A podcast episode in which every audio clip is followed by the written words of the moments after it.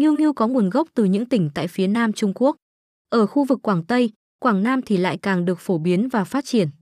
Qua nhiều năm, Nghiêu Nghiêu đã có mặt ở rất nhiều nơi và nhiều sòng bài trên toàn thế giới. Từ việc chỉ xuất hiện ở những casino, giờ đây Nghiêu Nghiêu đã có mặt trên các game bài trực tuyến mà trong đó bao gồm cả 68 game bài để người chơi có thể dễ dàng tiếp cận.